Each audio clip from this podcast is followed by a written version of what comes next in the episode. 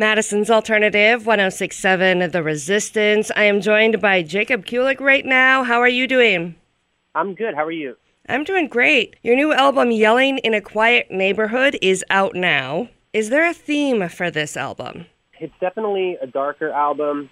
It has, it's basically my breakup album. So anything that has to do with separation or uh, darker emotions like that, it's definitely for somebody who's going through something like that. And I kind of wanted to ask about that because Just Be Friends really has kind of like that that breakup, this where are we going from here vibe. Your lyrics are very personal and very easy to identify with. There's not Thank you. Yeah, there's not a whole lot of like, oh, I wonder what he meant by that.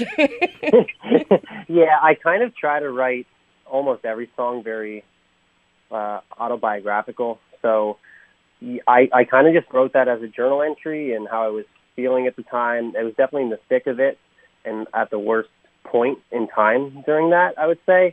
So it was it was definitely the most organic feeling that I had throughout the process of it. Do you tell people if you write a song about them? Do I tell people if I write a song about them? I typically yes, the first yes, the, yes, they will definitely know if I'm writing a song about them for sure. Have you ever written a song and then surprised someone with it just to see their reaction? Not just to see their reaction, kind of because I wanted to process what I was feeling, mm-hmm. and then uh, you know, kind of let that person hear it afterwards. I mean, on the record, "Waiting for You," that's definitely a song that was like that. Where does the vulnerability of these lyrics and everything get added to the music? Does it start with this very personal process, or does that kind of filter in through the fine tuning? Um, it depends. Sometimes I start with the lyrics and then I write the music around it. Sometimes it's just a melody and then I'll write the lyrics. And other times I am in the mood to make music and I'll make the song first and then I'll write to the song. For this record specifically, uh, I remember a lot of writing on a piano first, which normally I would write to a track or on guitar. So this one it was written a little bit differently, where most of the songs were written either with production or on piano. Yeah, your your last album was a little bit more heavy. Yeah, for sure. Um, it was definitely more guitar centered, Mm-hmm. I would say, on the last record. But I also didn't have as much creative freedom on the last record. This record, I was able to produce it all. Like it's a self-produced record, whereas the last album that I had was very. Uh, there was a bunch of other producers on it. I was more just the voice and the lyricist, and then the music was made by other producers. I wasn't really big, uh, much of a fan of that, which is why I was really grateful to have a new record deal with NC Records and be able to self-produce a record. Yeah, because you are a multi instrumentalist. Like you can do everything. Yeah, I mean, I just I always say I'm like a producer player though. Like I can do everything well enough to record it. I can probably pull it off live when I practice. I mean, acoustic guitar, I'm definitely that's my that's my go-to. But every other instrument is like I can do it well enough to to get it down. Did you always have this kind of confidence to create and perform? I'm definitely not confident in it. I will say that. Uh, I I always felt the urge and need to record it, and then I kind of just always released it, not really caring if people liked it. I mean, now it's a little bit different because now you know I'm older and have a little bit of a fan base. But when I first started, especially, I was not confident in doing it. I was just trying to. I was just trying to get it recorded and, and like I wasn't necessarily trying to get it out there. I was just trying to get it out of my body. Okay. Yeah, I saw you perform uh, a showcase at a distillery in Louisville in front of a bunch of radio and record people, and you seemed very confident.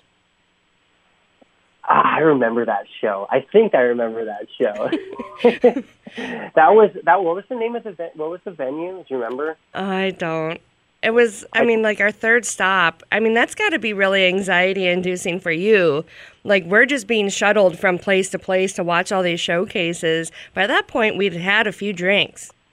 Yeah, I I, I remember that now. Because I remember that was a show we had to impress all the radio people, and we were like the first band basically, and everyone was kind of already like music out. So we were performing, and I was like, I have to kind of do something to get the attention. So I just went out and kind of performed on the tables and played the uh, the games that you guys were playing, like the horseshoes and stuff like that. Yeah. But that I don't know if that was necessarily out of confidence. That was more out of, hey, you. Uh, I only have a half hour here, so pay attention, please. So That'd be- turn it on. Yeah.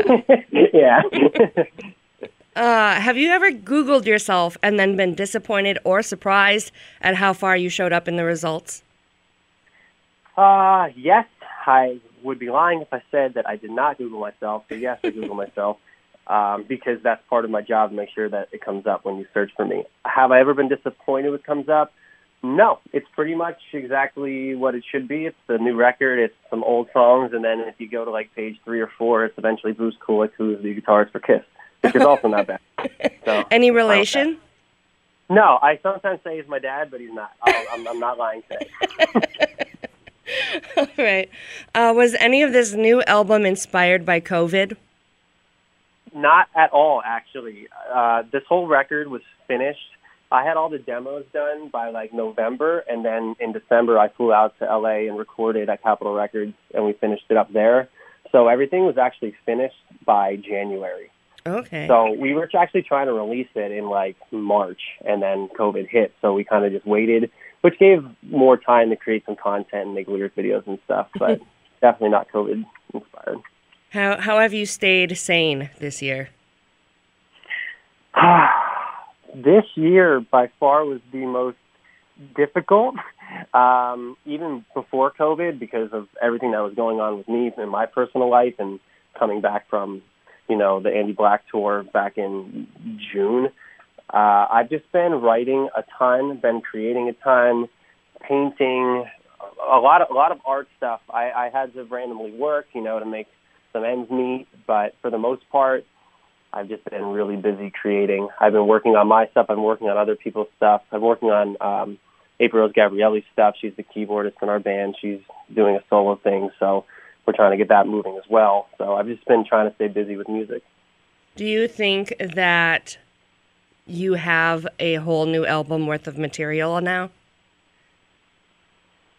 Um, I have enough songs to make like four albums, but I don't want to do that. uh, I want to. I, I mean, I have so so many old songs and stuff that I made now, but I'm not.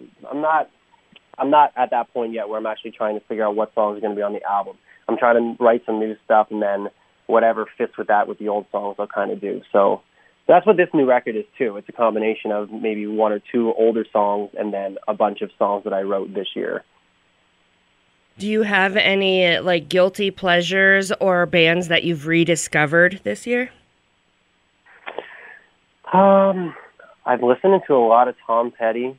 I run to him a lot, which is strange. It's a strange genre of music to listen to when you work out. But Tom Petty for sure. He's just like calming, and I'm really getting into Sting because everyone always compares me to Sting, which I completely love, obviously. But um, yeah, I've been listening to more of his music as well. That's in the past like two weeks. Okay, this is a question that is kind of out of left field. Would you say you're a drummer first? Yeah, definitely started on drums. Uh, did that for like four or five years, and then I eventually turned to the acoustic around 12 or 13 years old because I can actually write songs with an acoustic, whereas the drums, I was trying to sing over it, and I couldn't be loud enough over the drums. Are you self taught in all of this stuff? Yeah. Yep, which is why the imposter syndrome is so strong. Seriously, though, I'm being completely serious. I mean, the piano, I I I, I don't even know inversions. I, I know just enough to play. Acoustic, I feel like I could actually say I'm an acoustic guitar player, but the rest, of even singing, singing's like the hardest one for me to be like I'm a singer because I started with just recording my voice. It wasn't performing. I loved recording. I didn't even think about performing. And then once I joined a cover band, I started performing and I liked it. But it's a complete different monster performing for two or three hours compared to punching in and recording stuff. So it's definitely a completely different thing for me. Do you miss performing, or has it been kind of nice to create art without the stress of performing? I miss it now. I didn't miss it in the beginning of COVID. I didn't miss it in the middle. Uh, but now I miss it because I think it's because the record's out, and I that's naturally what you're supposed to be doing. Um, I became uh, pretty used to being a loner and a hermit. I think it's my natural state, so COVID was like fine for me. Mhm. But I, I would I really prefer to be out playing shows now. Yeah, I'm an introvert, so I've kind of been like, well, not really affected. yeah, I feel I feel the exact same way, but that's how I feel about performing live shows too. I mean, I get like I just get completely nervous and out of my mind, and then once the intro song starts to play, like the curtain opens and you hear people, I'm like, okay, well, now is my time to perform, and it for some reason goes out the window. But everything, if you're playing at 8 p.m., everything up until 7:59 p.m. is complete terror. yeah. Nerves. yeah. If you could produce an album for any artist, who would it be? If I could produce an album for any artist. Yeah.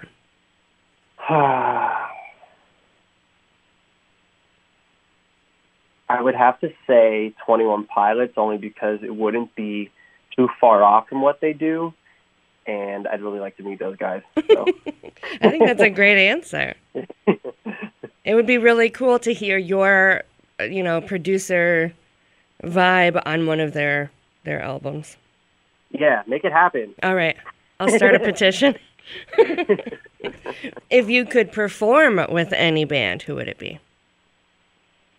One of the newer bands that I've been really liking is a band called The Score. They they are also a very similar sound as what I think I'm creating, and they they are uh, I think they're a producer duo, Okay. so they would be really cool to open for. There's been a ton of producers uh, that are becoming like solo artists in alternative. Do you think that the whole format is going to eventually shift that way? Um, yeah, I actually do. Um, uh, not the whole format. I would say more than half, though, for sure. Because you always have the people that can can sing and perform and play guitar, but not necessarily want to produce.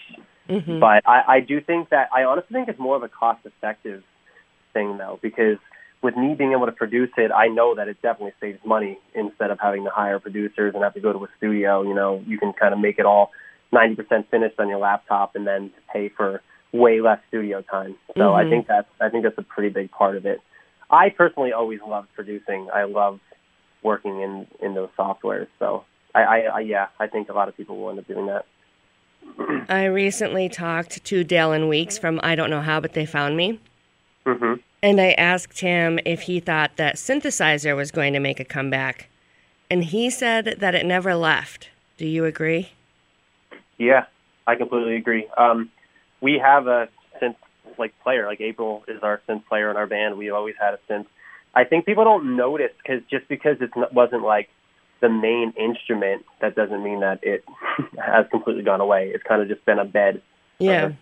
to live in. It's funny you mentioned them too. We opened for them like two years ago in Philadelphia.